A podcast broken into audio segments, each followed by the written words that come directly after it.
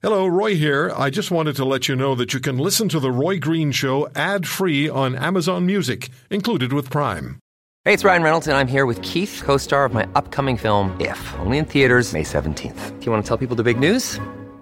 All right, I'll do it. Sign up now and you'll get unlimited for $15 a month in six months of Paramount Plus Essential Plan on us. Mintmobile.com slash switch. Upfront payment of $45 equivalent to $15 per month. Unlimited over 40 gigabytes per month. Face lower speeds. Videos at 480p. Active Mint customers by 531.24 get six months of Paramount Plus Essential Plan. Auto renews after six months. Offer ends May 31st, 2024. Separate Paramount Plus registration required. Terms and conditions apply if rated PG. The National Tsunami Warning Center is issuing advisories for several parts of coastal British Columbia after a volcanic eruption in the Pacific Basin near the Tonga Islands. The center says four zones are affected by the advisory, which was issued earlier today.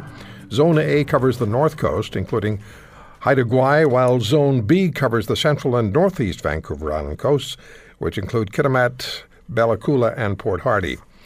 Uh, goes on to say the advisory also applies to the outer west coast of Vancouver Island from Cape Scott to Port Renfrew, dubbed Zone C, as well as Zone D, which spans the Juan de Fucas Strait from Jordan River to Greater Victoria, including the Saanich Peninsula.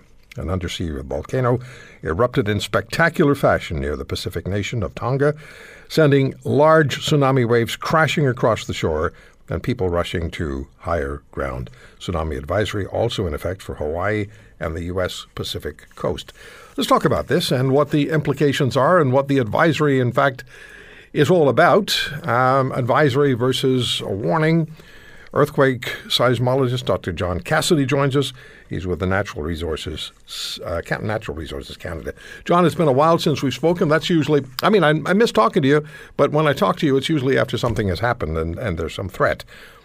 Uh, That's exactly right, Roy. Yeah. It has been a while. It has been a while. So, how do you uh, how does advisory compare with warning? What's the differentiation? Yeah, a, a warning means that um, that there's a tsunami is imminent. That it's that there's um, a tsunami on the way any time. It's time to to evacuate, to leave immediately, and a tsunami of uh, one meter, three feet, or one meter or larger um, could be expected. So that's that's the most serious tsunami alert. Um, the next level is an advisory, which means stay out of the water, stay away from beaches, um, be aware of strong currents or waves, unusual waves, dangerous waves. Um, and generally, in that case, the advisory, what you're looking at is a tsunami that is less than a meter, less than about three feet. Okay. So it's you know much lower level, but it still is um, serious. It's it, it's to stay away from beaches, to stay away from from the water. So knowing what we know, and given what took place near Tonga, what are your concerns at this time about what could happen, or is it basically going to be not much more than it is now? Uh, well, the, the, the, the, there's still data coming in. There's still information coming in. The um, the thing with tsunamis is that it's not just a single wave. It's not you know one or two waves and, and then it's over. So it can actually continue for for many hours. Um, here on the coast of Vancouver Island, the waves arrived um, about 8:30 this morning Pacific time, so roughly nearly three hours ago now. But um, observations from the South Pacific showed that the the waves continued down there for four to six hours, and so you know we can expect the same thing that this isn't isn't quite over yet. And often with tsunamis, um, the first wave isn't the largest, so it might be much later in the in the in the time window. And it also really depends on whether you're on the open ocean or whether you're on an inlet where you might see water that is sloshing back and forth or amplified in some ways. So it, it really is, is quite variable. Um, so the you know the safest thing is um, is and what the emergency managers are saying is to stay away from beaches, stay away from marinas, don't go in the water, don't walk along the beach uh, right now. Okay, and one of the uh, unknowns is whether or not there'll be further eruptions, which could change that equation.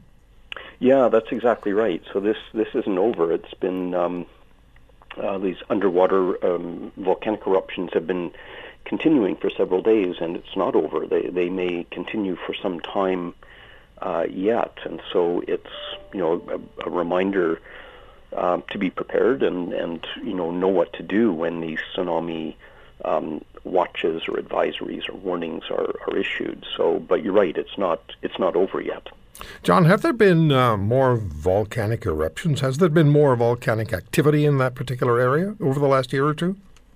Um, I'm I'm I'm not sure. I know that there has been um, in this region in in near Tonga. It, this has been ongoing for several weeks, um, but I'm not familiar with, enough with the area to you know whether it goes back in time. But certainly there have been a lot of eruptions around the world this year between Iceland and um, mm-hmm. Spain and and now the South Pacific. So, how does this uh, tsunami warning system work? Because we have different different countries, different coastlines, uh, very different coastlines, very different countries involved. How does it work? Yeah, um, there are. Um, it, it's really shared data. So, it, it, normally and and most often it's based on seismic data.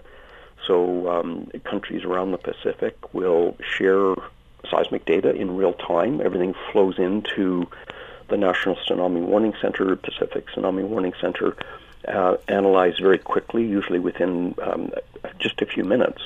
And there would be an initial estimate of earthquake uh, magnitude and location, and then an assessment as to whether or not a tsunami might be expected, depending on depth of the earthquake and location, and, and especially the magnitude.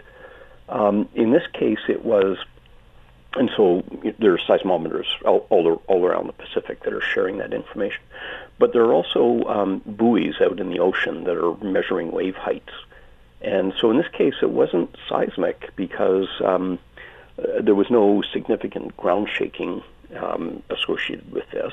Mm. But it really was just the, the volcanic eruption itself, the shock wave that um, that could be seen in satellite images. It was quite a um, unbelievable shockwave that um, came out from this okay. um, this eruption. So, but but there are buoys in, in the Pacific Ocean that measure wave heights and, and detect those move- movements. If you want to hear more, subscribe to the Roy Green Show on Apple Podcasts, Google Podcasts, Spotify, Stitcher, or wherever you find your favorites. And if you like what you hear, leave us a review and tell a friend. I'm Roy Green. Have a great weekend.